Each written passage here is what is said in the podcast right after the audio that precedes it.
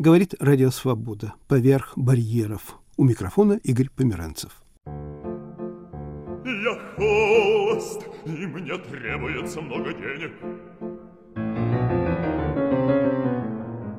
Жены такой не могу найти, чтобы не нуждался деньгами.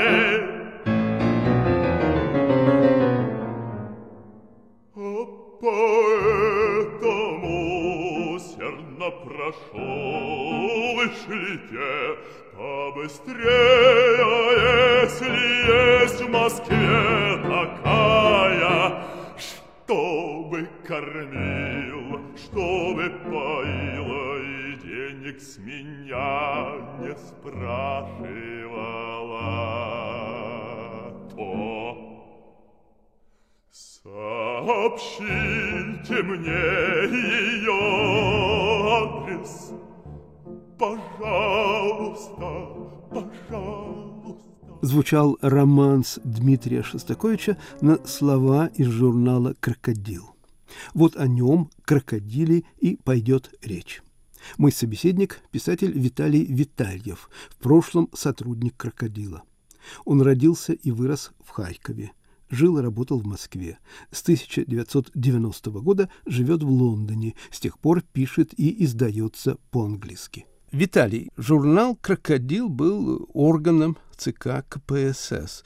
Ну, по крайней мере, он издавался в издательстве газеты «Правда». Как вы стали сотрудником журнала? Я уже «Крокодил» пришел из литературной газеты, где я несколько лет проработал лид-консультантом на знаменитой 16-й странице, то есть у меня уже какой-то опыт был. И была премия «Золотой теленок», к тому же, в общем, достаточно престижная тогда, этой 16-й страницы. То есть я пришел, как говорится, не с улицы. Но все равно прошло несколько лет, прежде чем я был принят в штат этого журнала.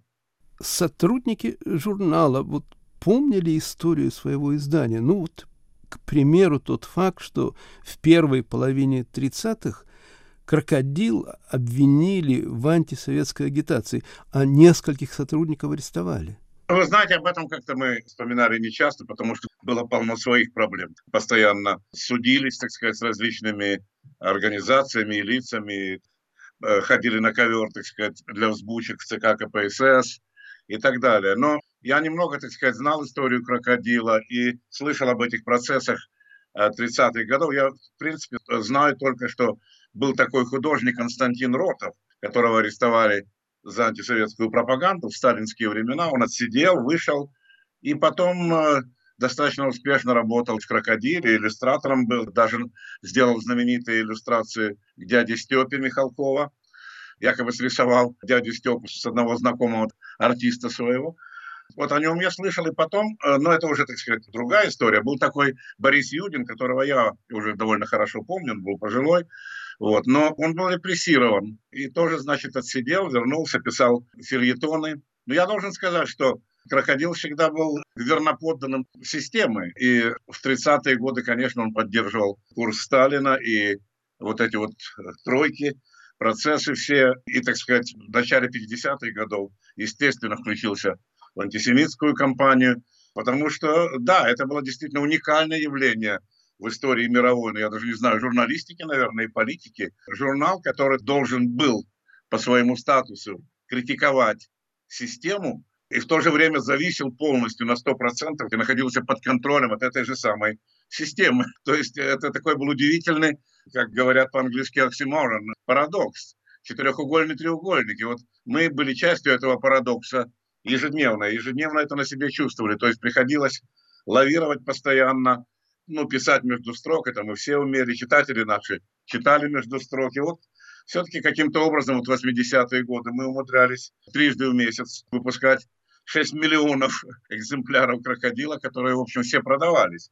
В киосках они не залеживались. Это все было очень и очень непросто, очень специфично я бы сказал. Но мы как-то вот привыкли к этой постоянной игре в прятки с системой, я бы сказал, наверное. Виталий, в прошлом, ну, в далеком прошлом сотрудниками «Крокодила» были Зощенко, Ильфа Петров, Валентин Катаев. Эти имена что-то значили для вас и ваших коллег? Ну, естественно, мы же все, так сказать, были люди грамотные и любили свой жанр, Ильф и Петров, естественно, они были больше связаны с газетой «Гудок», с которой я тоже сотрудничал, где сатирическим отделом руководил мой покойный друг Саша Кабаков много лет. Но вот у нас в «Крокодиле» был, скажем, человек в редколлегии, который являлся вот таким прямым линком, прямой связью с Ильфом и Петровым, и с Михаилом Кольцовым. Это был Борис Ефимов, художник. Он уже был очень пожилой, вот когда я его впервые увидел, но тем не менее регулярно приходил на редколлегии, сидел и даже, так сказать, высказывал свое мнение. А я всегда вспоминал эту фразу из записных книжек Ильфа, который его обессмертил. У него есть такая фраза, они где-то там отдыхали в 30-е годы в каком-то санатории писательском.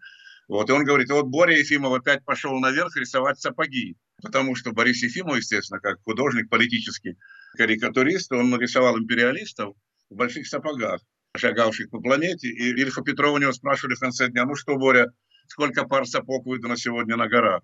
Вот, я всегда думал, вот вам, пожалуйста, живая история перед глазами. Виталий, почти все материалы в журнале печатались под псевдонимами. У вас был свой псевдоним? Я не знаю, откуда у вас эта информация, но мне кажется, псевдонимов было не так уж много. Было много авторов, которые вынуждены были изменить свои фамилии, потому что фамилии у них звучали слишком, так сказать, по-еврейски. Кстати, была в Москве такая организация «Профсоюз литераторов», вот, я когда-то состоял тоже в ее членах. Она была специально создана для еврейских литераторов, которых не брали в штат больших изданий. Вот справочник этой организации, где разглашались их настоящие фамилии, был, пожалуй, увлекательнейшим чтивом в советские времена, и я бы его запретил вообще, если бы была такая возможность, потому что там открывались скобки, это просто было, ну, на сто процентов у всех, так сказать, я не знаю, был какой-нибудь там Иван Петрович Ребров, в скобках было написано «Сруль Борисович Гальденштейн», что-то в таком духе. Вот все, все были такие имена, к сожалению или к счастью, я даже не знаю. Но вот эта организация, она давала возможность внештатным литераторам, в том числе и сатирикам, существовать и охраняла их от того, чтобы их арестовали за тунеядство. Так что это была хорошая организация. И те люди, с которыми я работал уже, они уже все к тому времени фамилии свои официально поменяли. Практически все. То есть говорить, что они писали под псевдонимами, это неверно. Виталий, а у вас не было псевдонима, ну, с каким-то, по-моему, алкогольным оттенком, привкусом? Да, это был редкий случай. Такая вот была игра, которую мы придумали. Я когда пришел впервые в крокодил, значит, меня как молодого филитониста начинающего бросили на самый трудный участок. Во-первых, я был направлен в отдел морали и права. И моей первой темой они сказали, ну, что написать тебе, я даже не знаю, сказал тогда руководитель отдела такой был Спасский Святослав Сергеевич, художник и хороший писатель. Ну, говорит, напиши-ка ты о пьянстве. Вот я чуть просто, так сказать, не упал тогда, потому что мы все крепко выпивали, я знал, э, что 90% сотрудников «Крокодила» не просто крепко выпивали, а очень крепко выпивали. Вот. Ну, что делать? Вот приходилось бороться с пьянством, и я придумал э, сначала псевдоним себе алкоголя и бутылки, но потом что-то там это не прошло, и его заменили на Я Хмельной. И вот этот я Хмельной стал достаточно популярным персонажем крокодила, то есть я под его личиной как бы разъезжал по стране и расхваливал места, где вольготно было пьяницам и так далее и тому подобное. При этом приходилось пить, так сказать, всевозможными руководителями местными, с, с милицией и так далее. Без этого материал было достать совершенно невозможно. То есть это, опять же, был такой живой парадокс. Но, тем не менее, этот персонаж, в общем, получился. У него был свой рабочий стакан, он ходил не на планерке, а на пьянерке, так сказать. То есть такой журнал был. Вот мы придумали этот журнал, то есть я придумал журнал «Собутыльник», который был, в общем, аналогом крокодила, и в чем-то даже был на него похож. Вот. Да, потому что у нас тоже бывали пьянерки, бывали такие вот заседания редколлегии, когда люди были на веселе многие. Это я очень хорошо помню. Да, кстати, вот говоря о борьбе с пьянством, интересно такой произошел эпизод мы придумали такой разворот по борьбе с пьянством в каждом номере. И там, значит, были всяческие жанры у нас представлены. В том числе я стал писать для них частушки. И вот я как-то раз написал такую частушку, которую опубликовали в «Крокодиле». Под кроватью у миллионка самогонный аппарат, я рожу ему ребенка, будет он дегенерат. Вот такая частушка, она вызвала просто бурю какую-то неожиданно в ЦК КПСС. К нам явился на редколлегию заместитель заведующего отделом пропаганды, Лисин его фамилия была, я помню, он на нас стал орать. И я там сидел, он говорит, что вы тут, кровати какие-то, порнографию тут развели, понимаете. Мы вам покажем, у нас страна свободная, мы вам про кровати писать не, не дадим. И он процитировал эту частушку мою под кроватью у миллионка самогонный аппарат, я рожу его ребенка, будет он дегенерат. Мы просто, все члены редколлегии попадали с стульев от смеха, некоторые ее еще не видели. А он посчитал, что это, так сказать, вот от возмущения вот мы смеемся, и, э, в общем, такой, такой был момент. Но я тогда уцелел. Это уже были 80-е, меня все сотрудники поддержали, естественно, говорят, хорошая частушка. Но вот в ЦК КПСС, да, у меня был такой проторенный путь, когда я стал писать уже вот о таких более чувствительных темах в конце 80-х об организованной преступности, о неофашизме, нужно было быть очень аккуратным и быть способным подтвердить все факты, которые ты приводил. Вот тогда уже нами курировал, у нас был куратор ЦК КПСС на Старой площади. Вот, ну, он такой был достаточно приятный молодой человек, и какие-то жалобы там поступали из обкома на мой материал. Он меня вызывал, говорю, ну, покажи документы. Я ему показывал, ну, все в порядке, можешь идти, в общем. Тоже было достаточно формально. Но на этом мой визит в ЦК КПСС не кончался. Там у них был киоск такой, вот, в нем продавались глазированные сырки. Мой маленький сын Митя тогда, он их страшно любил. И он мне всегда спрашивал, папа, когда ты опять пойдешь в ЦК КПСС? Я говорю, да ты помни, тебе на язык. Вот. Но приходилось, в общем, ходить туда довольно часто. Все это было достаточно забавно, но, конечно, и, и грустно тоже. Говорит Радио Свобода поверх барьеров – вы слушаете разговор с писателем, в прошлом сотрудником журнала «Крокодил» Виталием Витальевым. Прежде чем вернуться к нашему разговору, поделюсь несколькими советскими песнями, сочиненными на темы или по заказу крокодила. Романс Шостакольча вы уже слышали в начале. Сразу трое хороших ребят Мне в любви объяснились подряд И тогда ничего не тая Написала в редакцию я. Что мне делать в такой ситуации Ошибиться могу невзначай. Ах, моя дорогая редакция Подскажи, объясни, выручай. Не нам ни оперы не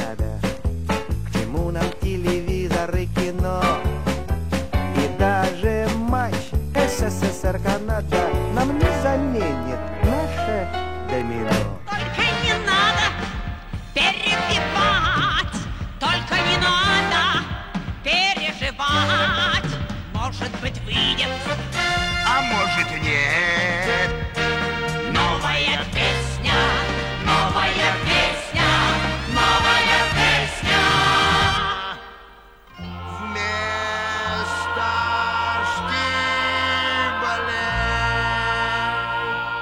Виталий, вам говорили, что можно писать и что нельзя писать? Или вы сами об этом знали? Самое ужасное, конечно, в тоталитарном государстве в любом это самоцензура. И, естественно, нужно было бы быть полным болваном в те времена или просто очень храбрым человеком, но это было бесполезно, чтобы, скажем, написать о диссидентах. Я, кстати, умудрился это сделать, но это уже было в конце 80-х годов. Я был первым советским журналистом, которым поехал в лагерь, тогда еще существовавший, но уже близкий к закрытию для политзаключенных, и написал об этом крокодиле. Но я тогда уже был, увы, к этому времени на Западе.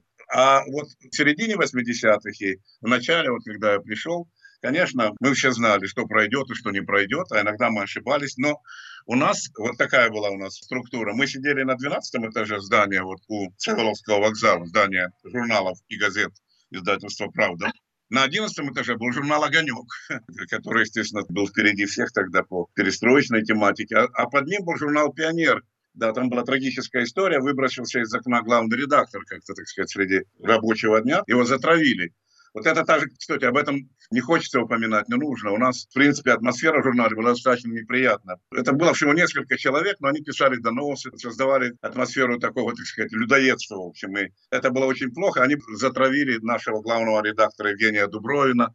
Да, ну вот что необходимо совершенно, так сказать, отметить, это то, что у нас был официальный цензор, который сидел в том же здании. Вот я перечислил три этажа, а на девятом сидел цензор, которого звали Дмитрий Анатольевич.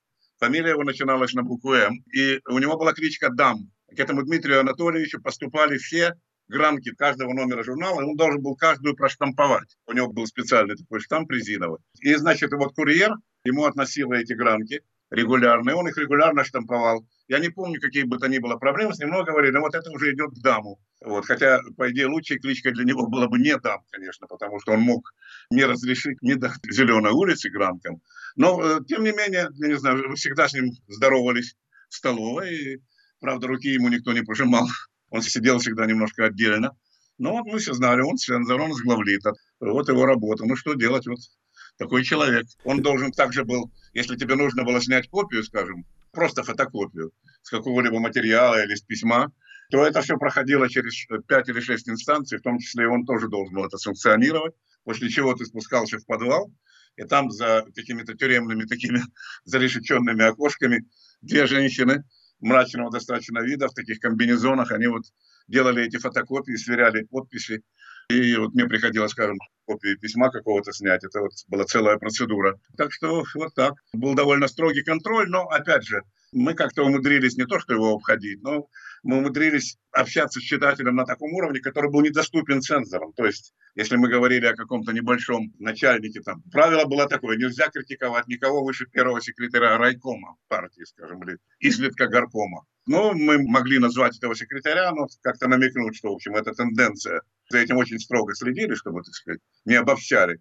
Ну, понимаете, читатели наши были достаточно умные, чтобы делать обобщение самим. Виталий, я готовился к нашей передаче, и я нашел воспоминания о вас. Это пишет один из ваших бывших коллег. Я процитирую эти воспоминания. Гвардии крокодила в те годы были филитонисты, специальные корреспонденты журнала – во второй половине 80-х одним из лучших наших спецкоров был Виталий Витальев, блондинистый и голубоглазый, с острейшим нюхом на жареные факты. Виталий одним из первых в СССР написал о валютных проститутках, о магазинах «Березка» и прочих. Мы с ним довольно близко сошлись на почве англофилии, антисоветизма и в смысле выпить. Все правда или отчасти правда? Не знаю, как насчет блондинности и голубоглазости, но в основном, я думаю, что да, все правда. Леня Флорентьев, он был нашим редактором иностранного отдела какое-то время, и мы с ним дружили действительно, и даже ездили вместе в командировки. Да, мне удалось вот уже в 80-е годы, во второй половине, действительно, как э, мы говорили, открыть несколько тем. Это была действительно и валютная проституция, и березки, так сказать, ужасные, где только иностранцам было разрешено покупать что бы то ни было. И, конечно же, очень нашумевшим был э, такой серия филитонов под названием «Амурские войны» об организованных бандах в Днепропетровске или «Джинсы фирмы Парабеллум», тоже сериал такой был в форцовщиках э, и спекулянтах в Риге. Да, я должен сказать, что мои вещи были достаточно популярны, но, но такой факт, что я в «Крокодиле», включая нештатные годы, проработал где-то 7-8 лет до своего отъезда самого, и у меня было пять ежегодных крокодильских премий. Что, эту премию было, в общем, получить довольно непросто. Она выглядела значительно более солидно, чем золотой теленок, скажем, такой огромный красный диплом, еще что-то очень советское в ней было. По-моему, они уже не сохранились, но слишком тяжелые, чтобы их, так сказать, перевозить с места на место. Мне кажется, что, в общем, эти годы для меня были достаточно успешными по части журналистики. И главное, что это была очень хорошая школа. Вот, когда я уже в Великобритании, в Австралии стал, так сказать, как бы западным писателем, западным журналистом, мне этот опыт очень пригодился. Вот то, что называется, это литературные приемы, недосказанности, double entendre. Мне кажется, что каждый журналист должен ими владеть, по идее, независимости от того, в какой стране он живет работает. Э, вот эта вот недосказанности, ну, я не говорю о том, чтобы писать между строк, это немножко чересчур, но вот такая вот некоторая ироничность мягкая улыбка такая в стиле, загадочность какая-то. Вот этому меня научили эти годы в «Крокодиле». Но это, конечно, не всегда было приятно, потому что иногда достаешь из почтового ящика или там покупаешь в нашем же киоске газеты «Правда» свежий номер журнала, открываешь свой материал, и ты просто его не узнаешь. Весь переписан, так сказать. Последний момент у нас было пять ступеней цензуры. И, и последняя была так называемая, ну не считая цензора, так называемая свежая голова. То есть все сотрудники, это было во всех советских изданиях, все сотрудники, была такая рота, начиная от машиниста и секретарши и так далее, все должны были прочитать номер уже после всех инстанций цензуры еще раз заново. И мне приходилось быть тоже свежей головой, там, в общем, находилось довольно много опечаток и так далее. Это, естественно, за политической частью этого старался не наблюдать, но вот чисто стилистические и грамматические какие-то ошибки. То есть журнал, по идее, должен быть с точки зрения грамотности очень чистым, в отличие вот, от большинства западных изданий. Но мы все знали, какую цену за это приходится платить. Потому что по твоим именем публиковали нечто, что совершенно ты никогда не мог бы написать. Ну, приходилось объяснять. Но многие, так сказать, понимали. Но в основном это было в небольших жанрах, каких-то заметках, там, письмах. Так, если большой филитон, скажем, то, как правило, не трогали тебя, потому что читатели узнавали твой стиль уже, и, в общем, они могли что-то там вычеркнуть, но переписывать не стали. Э, Виталий, у меня последний вопрос. Когда вы ходите в зоосад, ну, с сыном или, может быть, с внуками, вы заходите в секцию с крокодилами? Ну, ну, почему бы нет? Кстати, по поводу вот названия журнала существует несколько различных версий.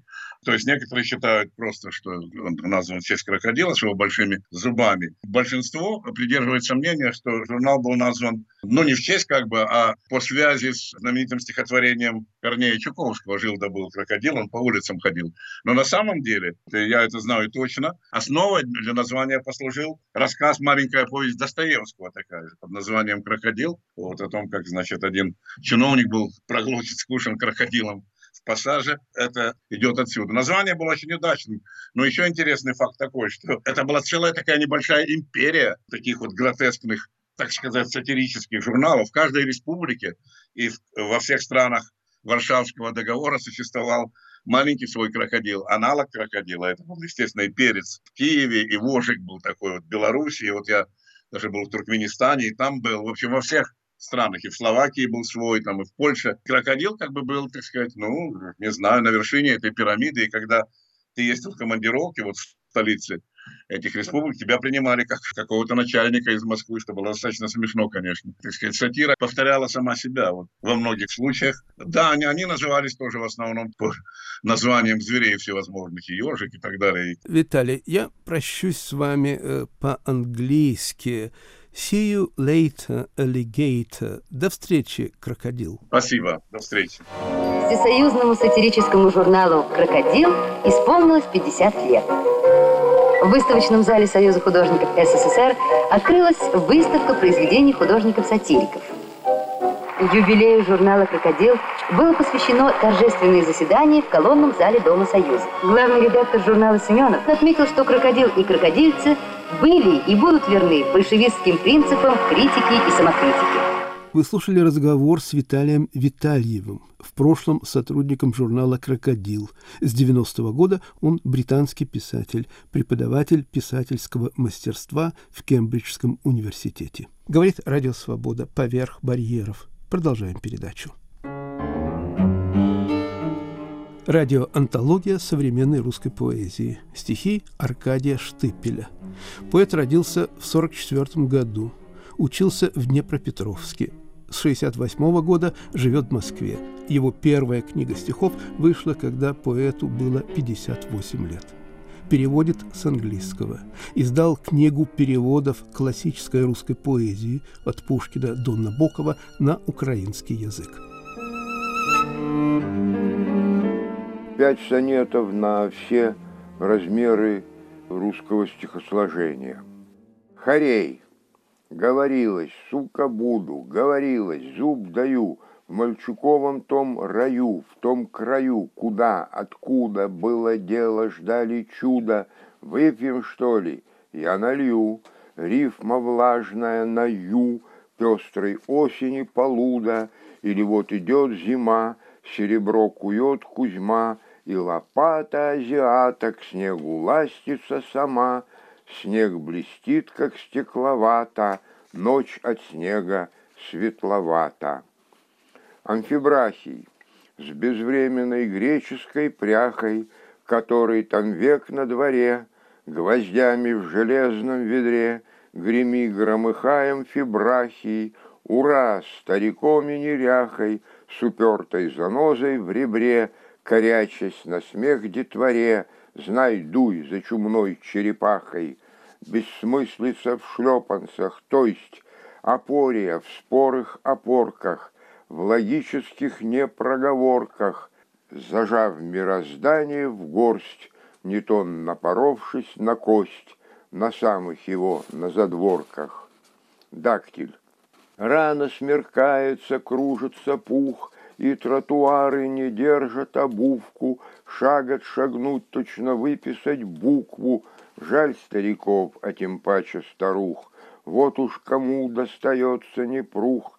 Пропись твердила про репу да брюкву, Марш на прогулку, а то на продувку По продуктовым, в чем держится дух. Дактилем, бальсом, в припрыжку, в насмешку, В бедной подкорке всего в перемешку, В ржавом твоем жестяном гараже, Взгляд из окна на шестом этаже, Снежный чертеж, на котором в разбежку Перышком выписано ЕБЖ, то есть если буду жив.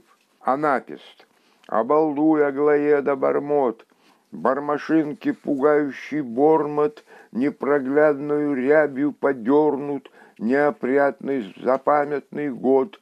Жизни впрямь не жалела щедрот, Время вышло, и лучше не торкать, Что за глупый, двусмысленный отрок, И мычишь про себя, идиот. Идиот, обормот, оглоед, Время вышло, и значит привет, Как у нас говорят, без вариантов — Вспомнишь морок, оборок и бантов. Ничего не бывало и нет. Ни театра, ни комедиантов. И, наконец, классический ямб.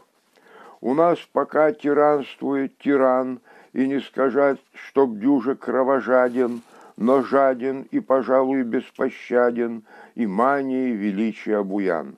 Не смыться ни в Магриб, ни в Зурбаган, мой вкус широкий, я вполне всеяден, но, говоря по правде, Баден-Баден попритягательней, чем Магадан.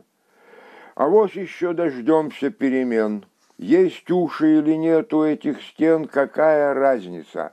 В сети, как на ладони, чего не мог предугадать Маркони.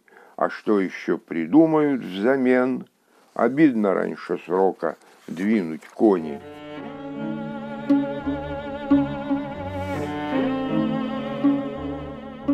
Океан топорщит жабры От ветра в шрамах и морщах, И гуляют разные завры В розовеющих хвощах.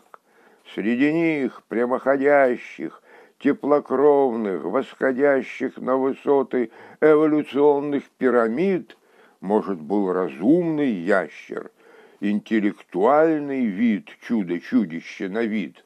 Это с нашей точки зрения. С точки зрения его очень даже ничего, и сочинял стихотворения, и вдохновение дух захватывало, томило ум и сердце жгло, все вечности жерло захавало, пожрало вечности жерло. Косорукие светила, дребезг лиры, вопль трубы, все русский ямб — Судью намыло, банкуйте, баловни судьбы. Бедные мы, бедные, от прихода до ухода ниоткуда никуда. Что ж не резвиться, на то и свобода, солнце и воздух и вода. Бедные мы, бедные, где же бубны и тимпаны, где же танцы и кино? На кухне вымыты стаканы и не завешено окно. Бедные мы, бедные, Светит месяц, светит ясный, мерзнет хмурый постовой, Внутри кого скелет ужасный трясет щербатой головой.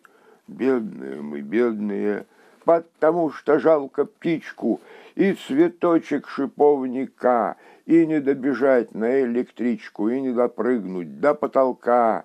Бедные мы, бедные, бедные некрасивые. Отсверкало, отгремело, отлегло. Здравствуй, девушка, широкое весло. Эти бедра, эти груди, честный взгляд. Я люблю тебя, физкульт-парад. Здравствуй, здравствуй, китель голубой. Голубое небо над Москвой. До ковбоечки закатанный рукав. От размеренного времени отстав. Давней песенки привязчивый мотив — лезет в душу, позволения не спросив. Здравствуй, синее море, океан, где шумит, гремит костьми левиафан, а за облаками безногий бог командует полками. И слабенькая искра Божия то потухает, то горит, и вожделенные межножия благожелательных харит, и город с лестницы сбегающий, и ветер платится вздувающий, такая издали похожая, то потухает, то горит, искорка, искорка, изгорька, изгорька, то замирает, то дрожит, то быстрой проволокой бежит, а в грубых зеркалах природы дрожат какие наши годы, какие схожие, расхожие, набившись в тесное прихожие, да крохотулька искра Божия, бесстыжая. И вот мы видим, как раскидистое дерево возможностей постепенно превращается в бревно предопределения.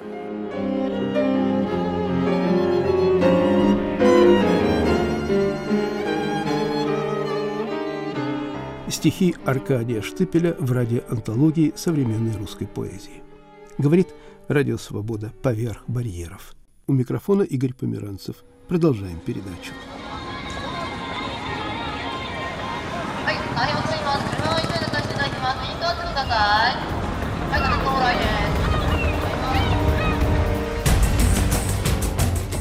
Поверх лингвистических барьеров.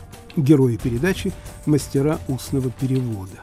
Порой их представляют чуть ли не как государственных деятелей, тайных вершителей судеб мира. Порой, как в рассказе Ингеборг Бахман синхронно, как лингва-неврастенников, без единой собственной мысли в голове. Эта передача – портрет, точнее автопортрет переводчиков. Записи разных лет. Начнем с Парижа. Переводчик и литератор Никита Кривошеин. После длинного кабинного дня или дней у любого переводчика появляется абсолютная аллергия к любому звуку, будь то Моцарт, будь то уличный шум и, конечно же, собственный голос, которым уже как бы сказать, наелся с утра до вечера. Никита, русский и французский языки ваши родные языки, но какой все-таки родней? Скажем, о любви вы предпочитали бы говорить по-французски или по-русски? На всех языках по возможности. Но, скажем, устно читать, все-таки во мне французская школа сидит, значит, первые классы начальной школы, и таблица умножения у меня приходит по-французски.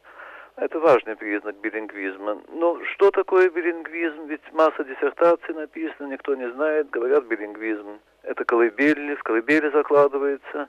Другая школа – это тот, что билингвизм – это среднее образование. Во всяком случае, у меня и то, и другое. Билингвами и была создана эта профессия. Это в основном профессия, созданная русскими дворянскими семьями, людьми, получившими еще образование с гувернантками и гувернерами, англичанами, как у Набокова, многих были, у Шмемана был в Петербурге, в Москве, и которые, когда возникла надобность в синхроне, оказались тут как тут, и для них это было абсолютно жизнеспасительно. Вот они были билингвами, сейчас билингвов, настоящих билингвов по этим двум критериям, и колыбельности, и среднего образования в молодом поколении переводческом уже нету, поскольку нет и перемещенных лиц, нет этого явления, вызванного революцией, миграции большой.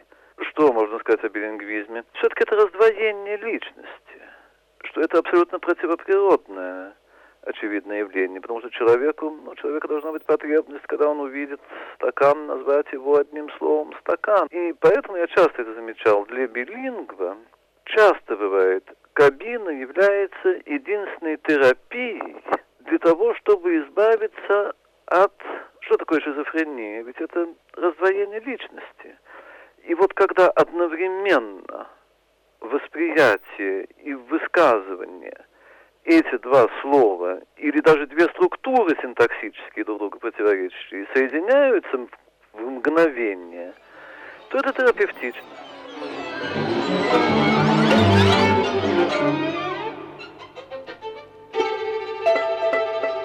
Алена Кожевникова, переводчица, в прошлом сотрудница BBC и Радио Свобода. Например, себя ловлю на том, что все, что касается чувств, общение с друзьями. Это, я думаю, по-русски. А все, что касается каких-то дел, обыкновенно я думаю по-английски. То есть русский для меня язык души, а английский это язык мира сего.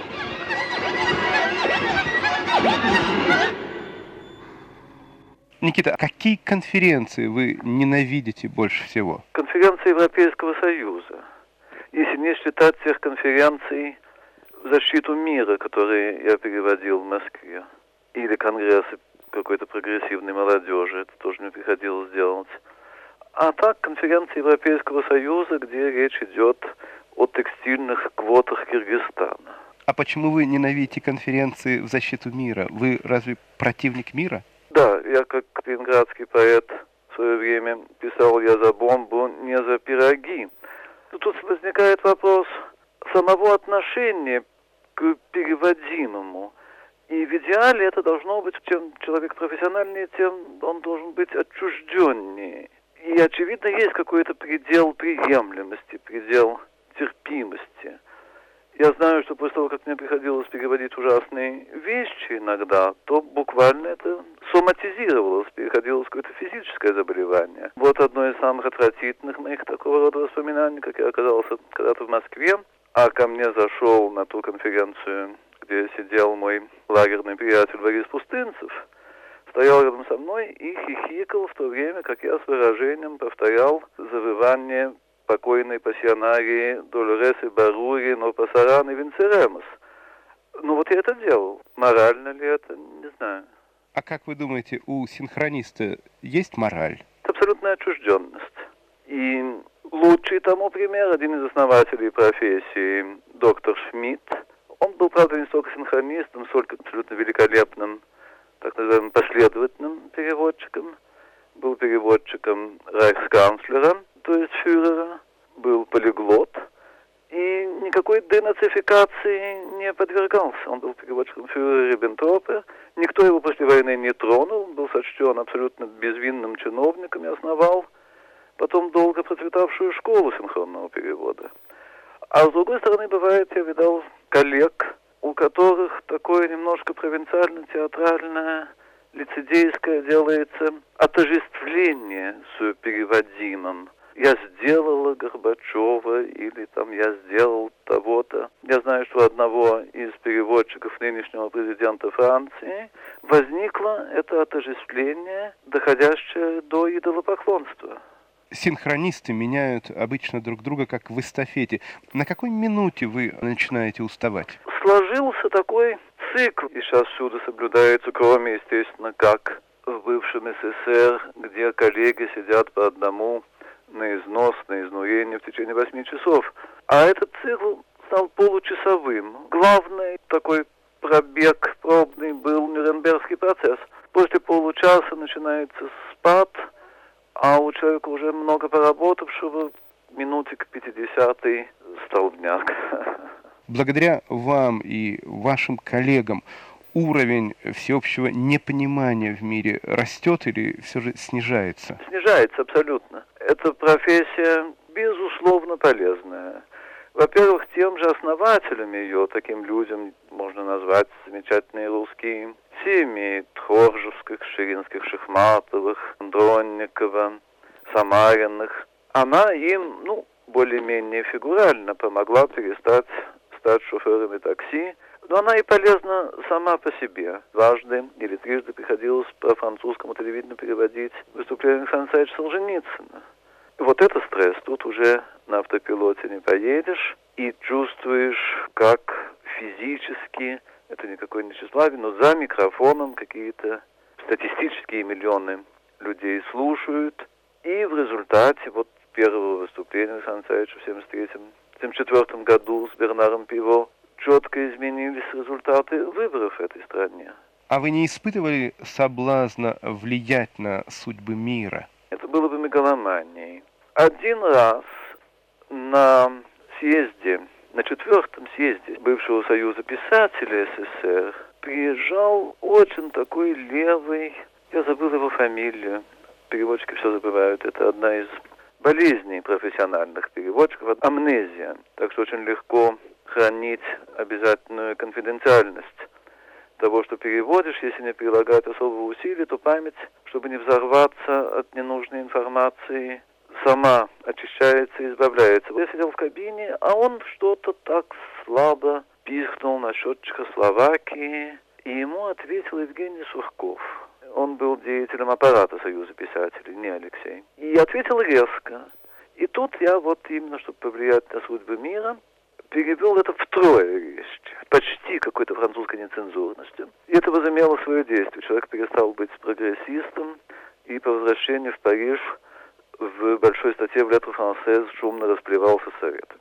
Никита, а какое у вас самое сильное переживание связано с работой? Во время кинофестиваля, одного из кинофестивалей в Москве, мы должны были с коллегой ныне в Москве, еще здравствующим, перевести отвратительное произведение Бондарчука «Война и мир» на французский, вживую, для многих французских кинематографистов на этот фестиваль тогда еще приезжавших. У нас не было ни сценарных листов, ни диалогов, ни перевода самой книги на французский. И мы пошли в кафе «Националь», все это проходило в Дворце съездов, начали обед со 100 грамм водки, потом еще со 100 грамм, потом с бутылки грузинского вина, еще с одной бутылки грузинского вина. Вот мы потом пошли в кабину вдвоем, и в голос, в лица у нас получались и старый князь, и Наташа Ростова, это превратилось в комедию. Французские кинематографисты вообще на полу лежали, никто ничего не заметил. И бедная шедевр Бондарчука погиб, конечно. Вот это замечательно было.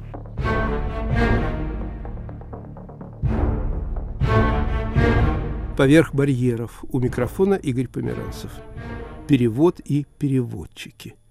Мой следующий вопрос к переводчику Андрею Беспалову. У советского переводчика-синхрониста служащего в ООН, были ли свои специфические свойства? Он отличался, по-вашему, чем-то от западных коллег? Января 91 года просто считалось, что мы находимся на службе у советского государства, но место нашей службы за границей, а вовсе не так, как это предполагалось уставными документами международных организаций. И таким образом, раз мы чиновники, работающие, в общем-то, на свою сторону, то нам оклады клались по внутренней линии.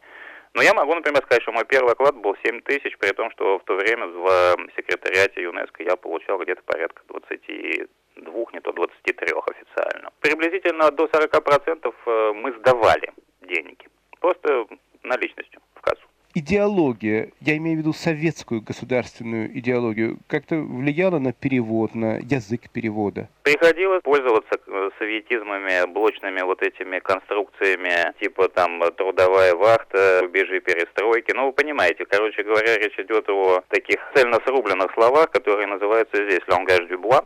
Вот, это приходилось. У вас есть свои нелюбимые слова и блоки, слова аллергены? Знаете, один раз меня порадовали. Человек сказал вот такую фразу. Этот вопрос очень интересен. Мы его возьмем на карандаш и обсудим кулуарно. Несколько таких же вот э, красивых выражений мне приходилось слышать и впоследствии. Ну, например, в одной из речей Громыки. Это водораздел, который объединяет. Вот хорошее, красивое выражение. Был ли над вами контроль, так сказать, лингвоидеологический? В Нью-Йорке в мою бытность был случай, когда заместитель постоянного представителя прислал какого-то там гонца в кабину и сказал, во время тогда ругались очень сильно израильтяне с э, арабами по всем вопросам во всех комитетах. Значит так, говорит, а человек вошел в раж, что называется, ну темпераментно переводил.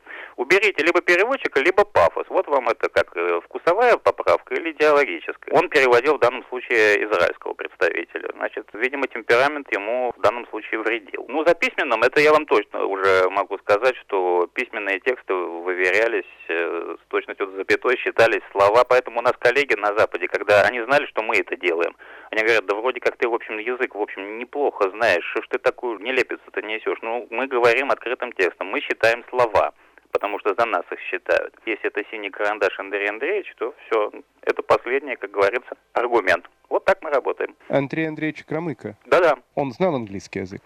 Английский язык он знал, поправлял даже, иногда вызывал человека с вебстером, со словарем. Вы, наверное, знаете эту знаменитую фразу Петра Первого насчет того, что маркетанток, толмачей и прочую сволочь в обоз, дабы видом своим похабным не портили доблестного вида войска. В общем, фразу я цитирую в вольном изложении, а вот отношение долгие годы было именно такое, как было у оператора Всероссийского. Переводчик Андрей Беспалов.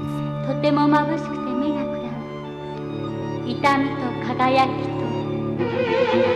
て Я работал в Москве первым переводчиком с 56 по 60 год, и это для меня было действительно весьма интересное время, что касается работы. Громыка – это самое, простите, для меня было э, скучное и смешное. Посол читал свою ноту, Громыку, да.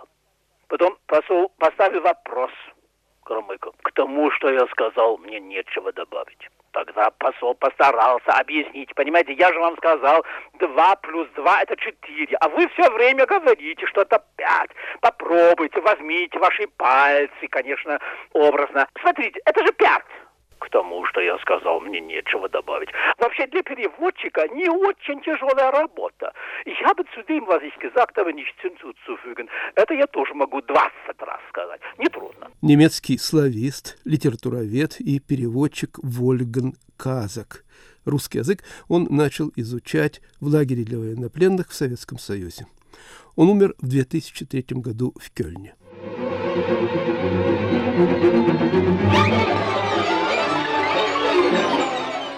Алена, так получается, что вам все время приходится переводить чужие мысли, чужие слова. Это не ранит ваше честолюбие? Нет, это очень забавно.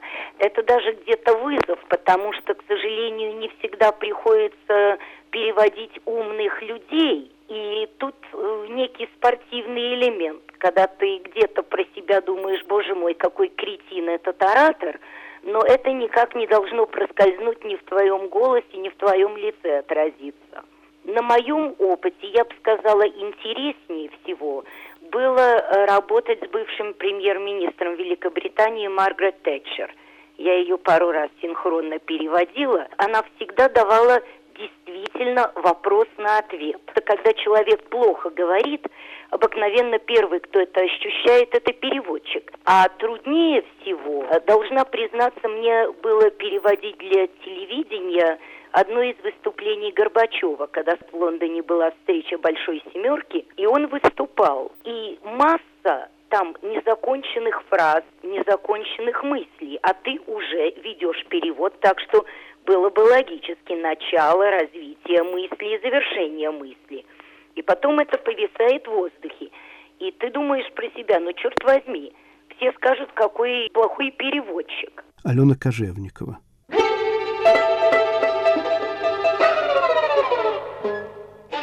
Есть замечательный критерий. Это поступок Константина Сергеевича Андронникова, который сейчас опубликован в книге «Бункер» о франко-советских отношениях. Но он был известный поступок. Говорит Никита Кривошеин, переводчик, мемуарист, общественный деятель. Когда впервые руководитель одного из западных государств решил возложить венок к мавзолею Владимира Ленина.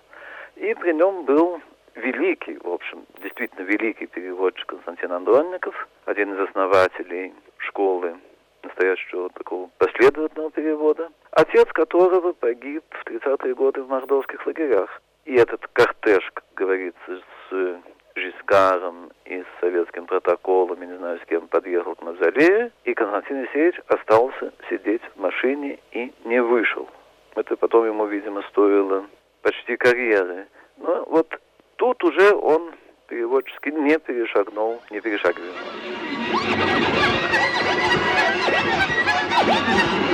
Князь Константин Андроников, переводчик и богослов. Для меня с детства было естественным переходить из одного языка на другой, так как я чувствовал себя как бы дома на трех языках, на русском, на английском и на французском. Так что, когда Мережковский, в кружке которого я более-менее очарованно участвовал, мне предложил перевести его знаменитую книгу «Гоголь и черт», я сразу согласился и издал ее у Галимара. Это было в 1939 году, до войны.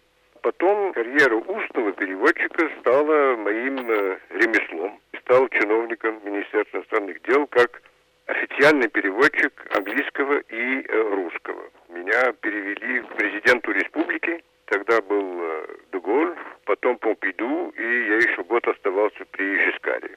Константин Ясевич, вы философ и богослов. Вам не тяжело быть переводчиком чужих мыслей, чужих слов? Можно сравнить, мутатис мутандис, конечно, с музыкантом, с композитором, который исполняет и произведение другого. Это ему совсем не мешает, наоборот. Вы долго были переводчиком президента Деголя. С ним было интересно работать? Чрезвычайно. Я уважал его личность, дело для Франции. И потом, потому что он как раз не пустословил в политике ни в каких обстоятельствах. И потом он мне полностью доверял, и потому была, как бы сказать, такая взаимная симпатия и доверие. Может ли переводчик президента Франции как-то влиять на судьбы мира? Испытывает ли он соблазн делать это? Никакого соблазна повлиять на судьбы мира нету. Потому что единственная ответственность – это за верность перевода, за честность его. Переводчик, богослов, дипломат Константин Андроников умер в Париже в 1997 году.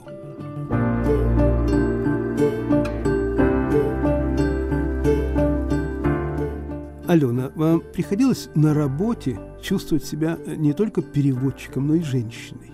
Да, приходилось. Это, ну, когда ты сидишь в переводческой будке, как собака в конуре, очень часто ты не видишь того человека, кого ты переводишь, и он не видит тебя. То есть это просто какие-то голоса в эфире. Но иногда очень приятно, когда, во-первых, тебя поблагодарят.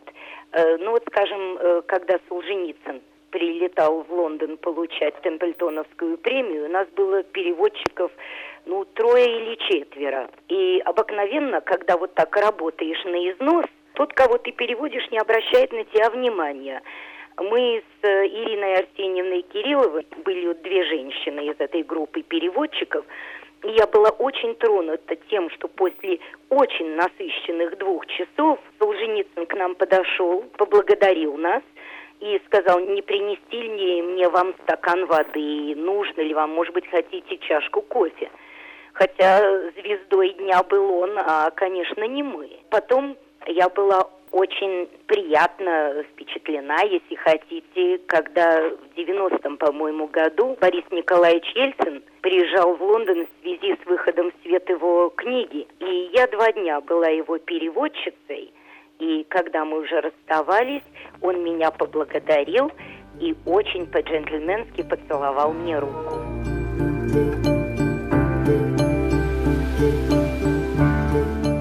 Алена Кожевникова, переводчица, в прошлом сотрудница BBC и Радио Свобода. Вы слушали передачу о переводчиках-синхронистах. Режиссер этого выпуска «Поверх барьеров» Наталья Аркадьева. Подготовил и вел передачу Игорь Померанцев. thank you